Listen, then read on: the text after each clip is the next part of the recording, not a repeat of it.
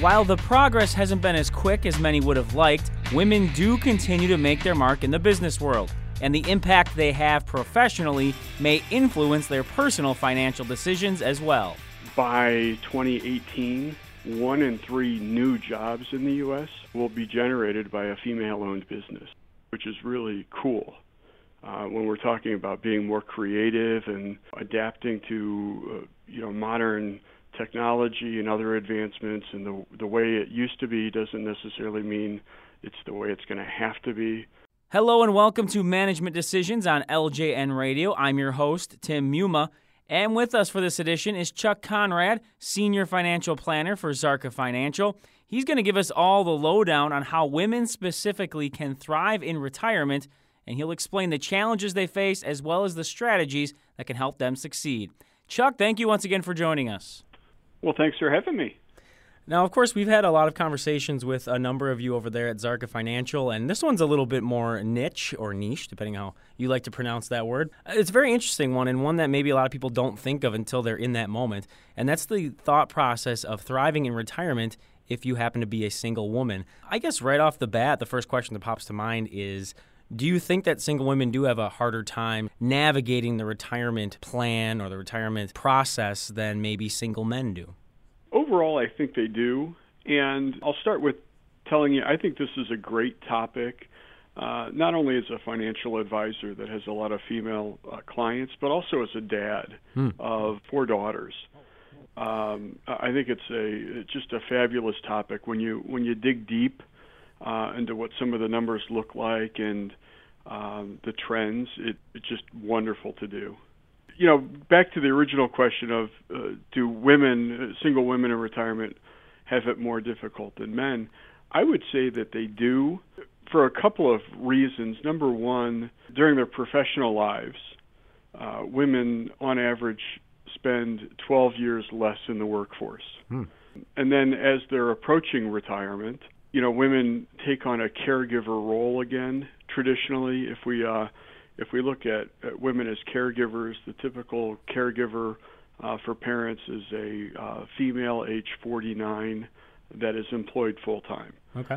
So you've got primary caregiver for the children, primary caregiver for the parents when they need the assistance, uh, 12 years uh, on average away from the workforce, and that creates challenges in the the accumulation phase, uh, you know, approaching retirement, if you will, when you're trying to to build assets for that that time in your life when you're in the distribution phase and you're starting to take money out uh, instead of uh, contributing to it. Right.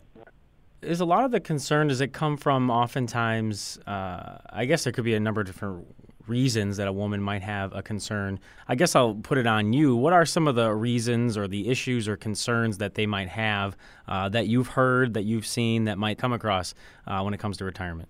typically the primary concern is they don't want to run out of money. Hmm. I just read uh, several studies recently. Um, one study said that that women not only you know serve as caregivers, but they also serve as the chief consumer officer within the family. Um, so whether they're uh, they're widowed, divorced, you know, if there are children, uh, they've spent some time as as the chief consumer officer within the family. Um, and in this study, I, I saw that that women, uh, on average, spend about 85 percent of what consumers are purchasing in the U.S. economy. Sure. 85 percent of it is attributed uh, to women. So. Uh, they're typically, uh, you know, mentally, they're in the frame of mind. Um, they're seeing all of the outflows that, that traditionally go out, mm-hmm. um, and then they're worried about a fixed income and what is it going to mean uh, knowing what those outflows look like. Uh, on top of it, you know, Social Security. Uh, spending 12 years less in the workforce, their Social Security benefits are typically uh, a fraction of that um, of their male counterparts. Right. So they've got less, uh, you know, quote unquote, guaranteed income via Social Security or, or a pension plan that might be out there. Um, they're more acutely aware of what the expenses are, um, and as a result, they have a lot of concerns about running out of money. Uh, and let's not forget the fact that they live longer than men. That's true. So, you know, two people at age 65, a, a woman has a 20 year life expectancy and a man has a life expectancy of 18 years. Uh, that doesn't seem uh, that significant if we're if we're looking at a married couple. So instead of focusing on a, a single individual, if we look at a married couple, uh, there's a 38% chance that um, one of them, if they're both age 65, there's a 38% chance that one of them is going to reach the age of 95. Hmm. Uh, 49% chance that one is going to reach the age of uh, 90 and a 7% chance that one is going to reach the age of 100. So women live longer. They typically have a smaller nest egg if we're talking about a single woman set aside for retirement right. and a longer time horizon and it causes them to be, you know, very concerned about running out of money. Of course, in a lot of these situations, and you can look at different numbers, it's a situation where the woman was married and then you know, oftentimes maybe through a divorce, um, that's when she's now single. Uh, are there some steps that women can take either during their marriage or even before they get married and then throughout the entire uh, working process?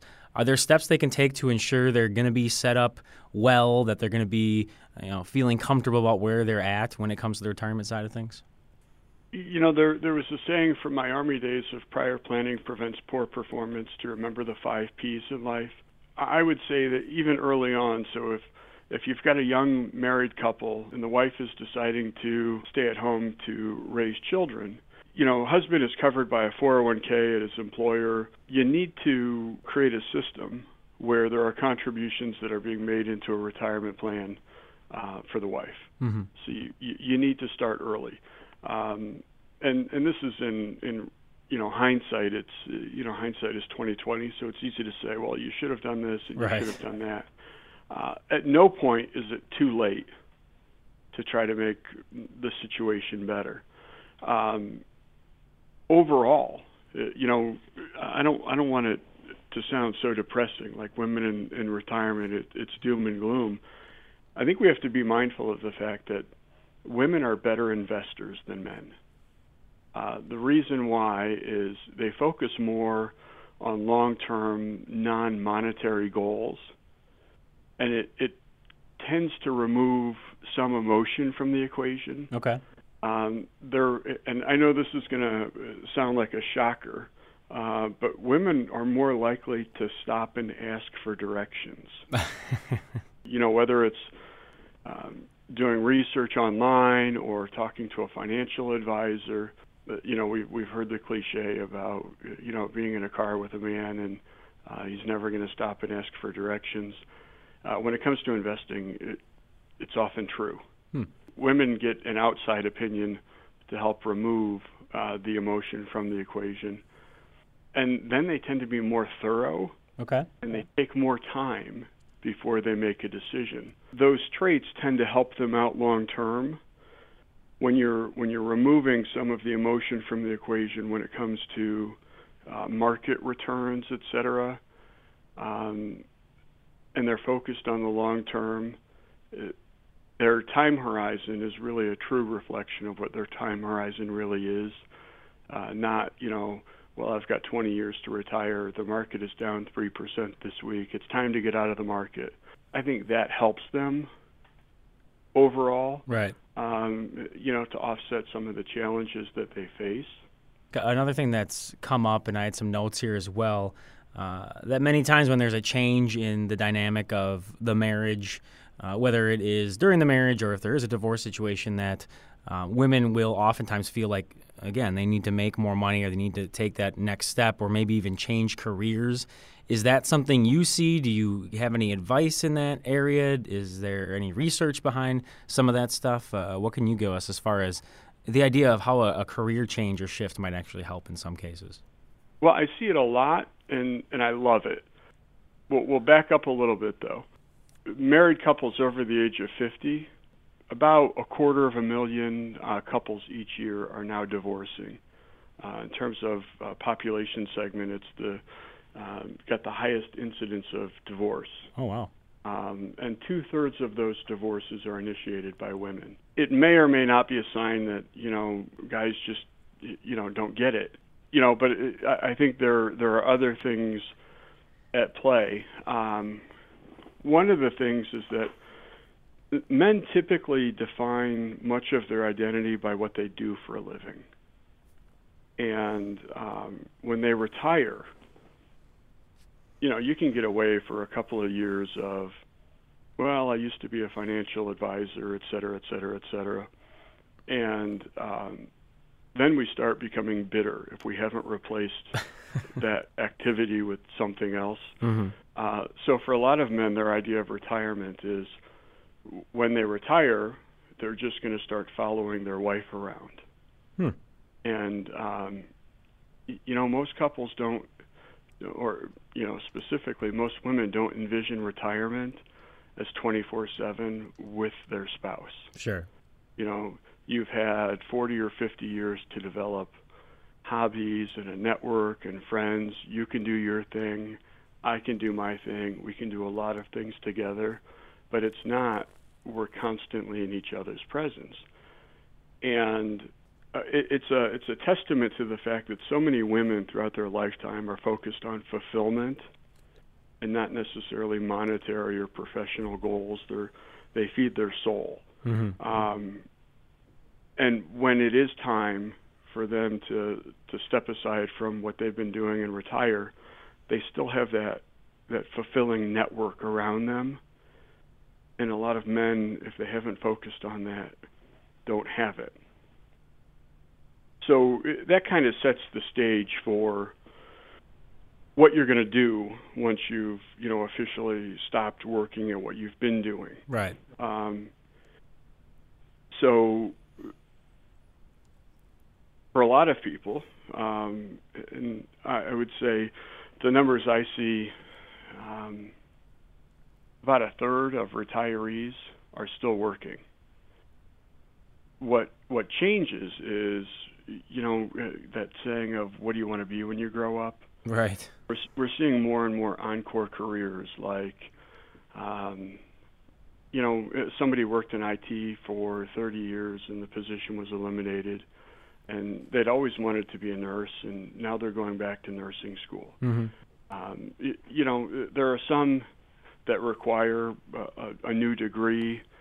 Uh, there are others that really don't require a new degree. So um, I've seen situations where one woman was a grandmother, and uh, she was very intent on baby proofing her house uh, for when the new grandchildren were there.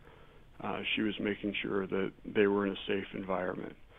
And she started a business, baby proofing other people's houses for people that were new to the situation of, of being parents or grandparents and here are the things to look for. Right. Uh, she she's not making as much money as she did in her in her professional life, but she's certainly supplementing her income right now uh, to to an extent that she's less worried about money, mm-hmm.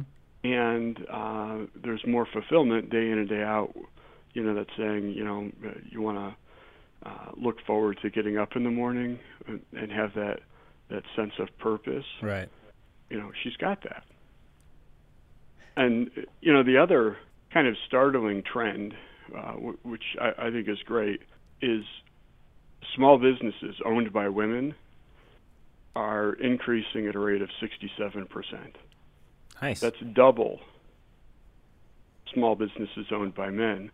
Uh, and the statistics indicate that um, by 2018, one in three new jobs in the U.S. will be generated by a female owned business, which is really cool uh, when we're talking about being more creative and adapting to uh, you know modern technology and other advancements and the the way it used to be doesn't necessarily mean it's the way it's going to have to be. I think a lot of women are being more creative about financing their retirement and getting that fulfillment. Uh, and then it it not only is wonderful for them, but there are economic consequences down the line uh, with job creation uh, that's wonderful for the U.S. economy as a whole.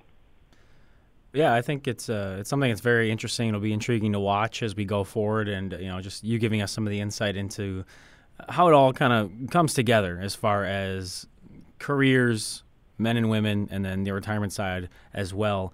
Uh, we are getting up against the clock. Chuck, I just want to give you the last, say, 30 seconds. If you could give us a quick sort of takeaway from this conversation, especially for the women who are listening out there, and uh, just in being prepared and, and, what they can do, kind of a, a quick Cliff's Notes, if you will, of how they can be ready for retirement. In terms of strategies, number one, I would say is uh, meet with someone to identify your, your, your goals and prioritize them. Uh, number two would be to protect your budget. Uh, if 85% of consumer spending is attributed to women, um, protect the budget. And, and I'll just give you one example of the long-term consequences of that. So if uh, if somebody drinks a, a uh, gourmet coffee every morning, if instead of doing that they brewed their own coffee from home three times a week, mm-hmm over a 15 year period, they would save $27,000. Whoa. All right, just a cup of coffee. Crazy. So protect your budget. There are little things that add up. Uh, if you start packing your lunch instead of going out to lunch every week, um, you're looking at $75,000 in savings over a 15 year period. Wow. Um, and then the other thing would be once you've identified uh, your goals and you've prioritized them, uh, you need to back into the asset allocation and let the fundamentals of investing take over. Don't let the, the fear control so that you become far more conservative than you should be and you increase the likelihood of running out of money in retirement. I think those are the real takeaways. Yeah, Chuck, I think those are great takeaways and some uh, again some insight into the idea of how that those small things can really add up in the long run. I think that's a good message for everybody. Um, but obviously, even our topic today of focusing on single women in retirement. Chuck, thank you once again for coming on, sharing your expertise. We always do appreciate it. Oh, my pleasure. Thanks for having me. That is all the time we have for this edition of Management Decisions. A thank you once again to Chuck Conrad, Senior Financial Planner for Zarka Financial. If you want to give us any feedback or have suggestions for future shows, send us an email to ljnradio at localjobnetwork.com. You can also tweet us at the LJN, and you can always find all of our shows on iTunes. Just search LJN Radio. Thank you once again for joining us. I'm Tim Muma. Take care, everybody.